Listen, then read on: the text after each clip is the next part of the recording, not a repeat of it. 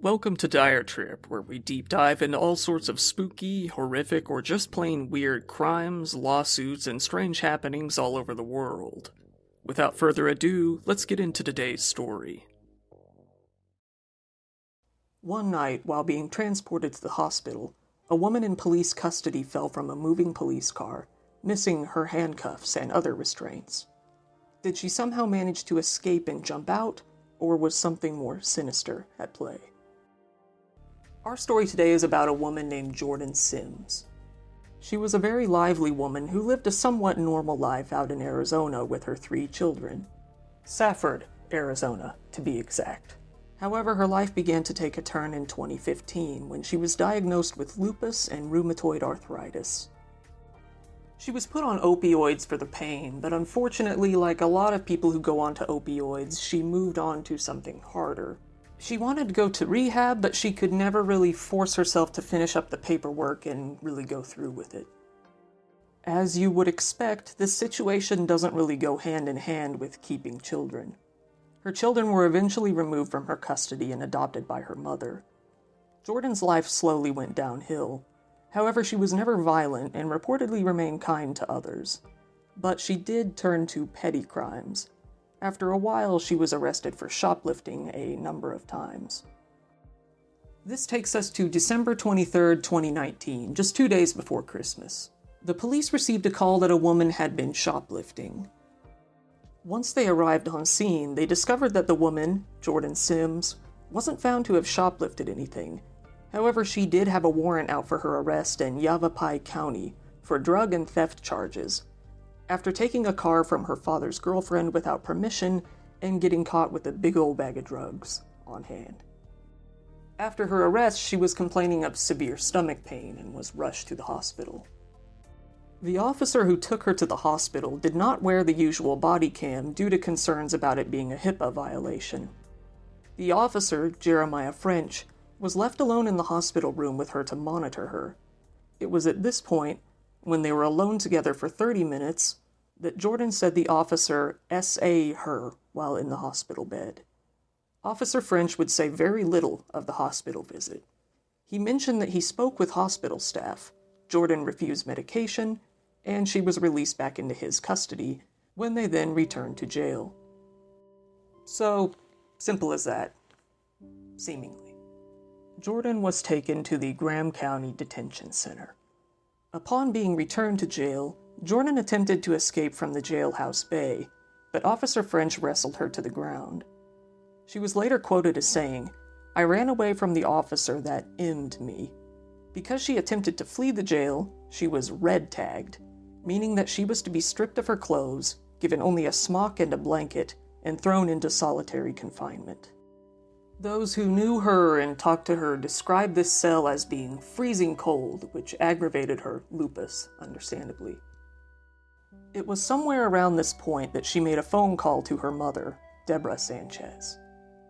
She says, Mommy, I need you to listen. Of course, as a mom, I'm starting to get upstairs. Mommy, I need you to please listen. I was raped. after the accusations, Officer French was placed on paid administrative leave for the time being. After being processed, an unnamed female officer was seen taking Jorden into a holding room. Shortly after, the female officer took her into the shower room. The door was closed. Two minutes later, the officer left the shower.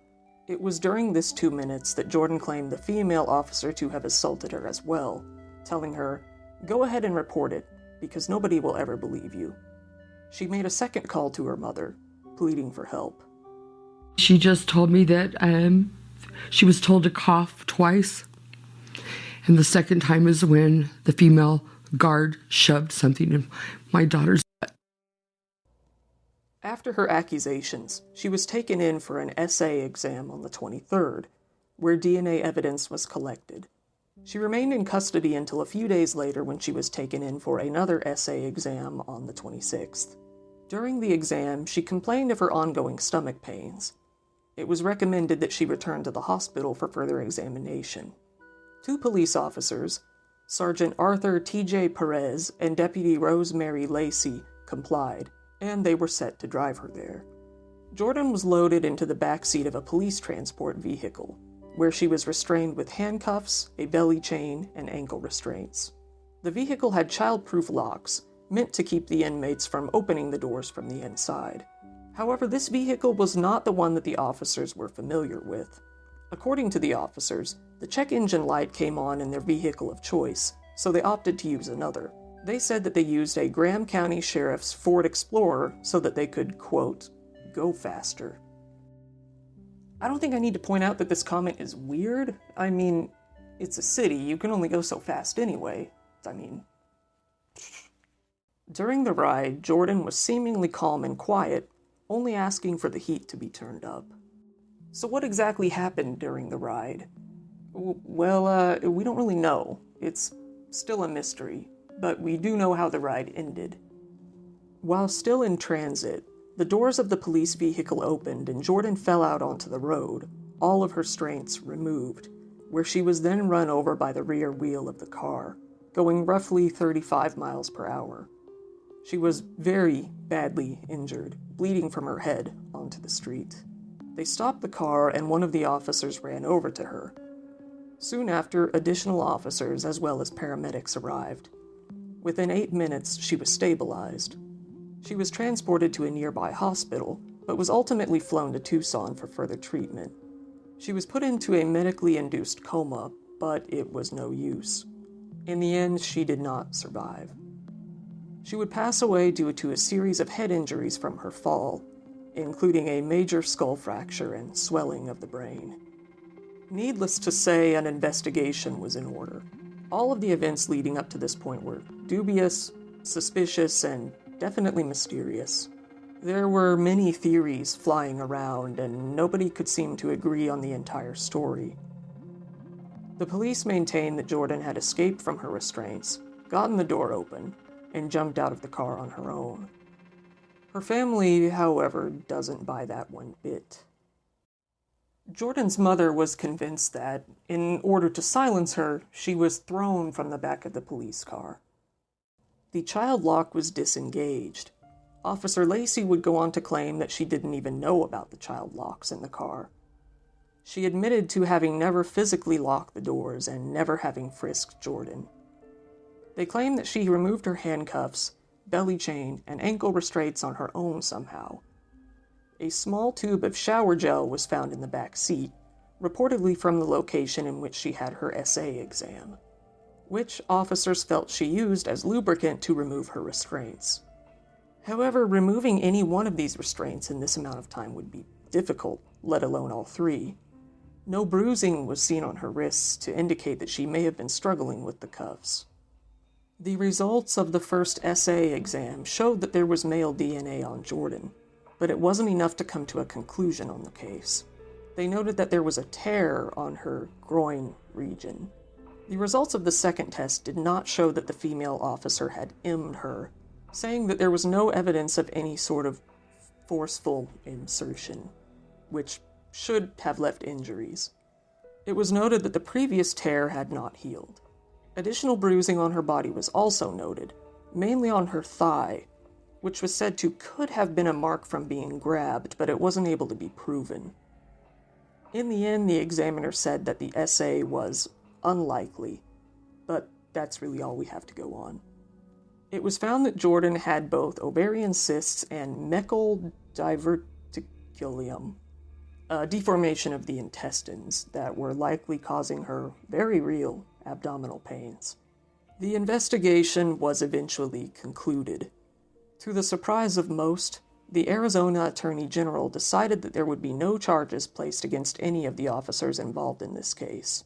We have completed our review and have concluded no criminal charges are appropriate, said a statement that the Attorney General's office sent out.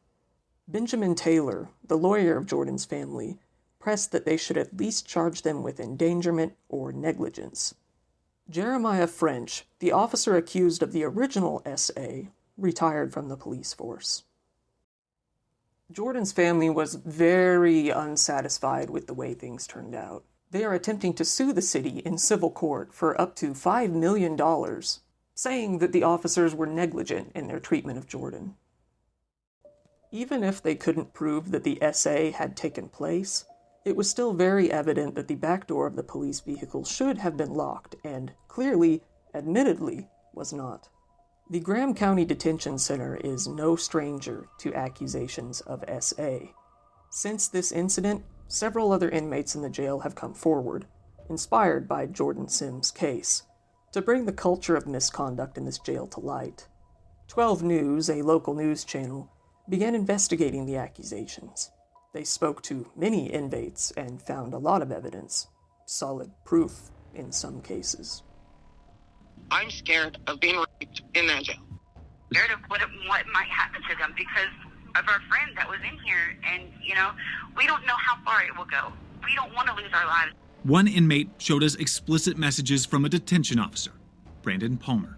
I didn't walk out of this jail for 35 seconds later. I was already receiving naked pictures of this officer. This woman in particular was able to show text messages from one officer, in which he tried to get her to meet up and sent her unsolicited news photos. This particular officer was fired after the news broke. Several other inmates gave testimony saying that giving out certain favors would lead to better treatment in jail. Some even said that they were offered an early release in exchange for these favors. With many, the officers would continue to text them after their release from jail. So, what's going to happen next? Um, only time will tell, really. But at this point, it doesn't really look like anyone is going to face any sort of punishment for what happened to Jorden. In the end, Jorden did choose to donate her organs, which undoubtedly went out to help many others, even in her absence. Once again, this has been your host, Kyle. Thank you very much for listening to today's podcast episode. Feel free to look through my huge library of other stories if you found this one interesting, and be sure to be there for the next stories that come out each and every week. Have a good night.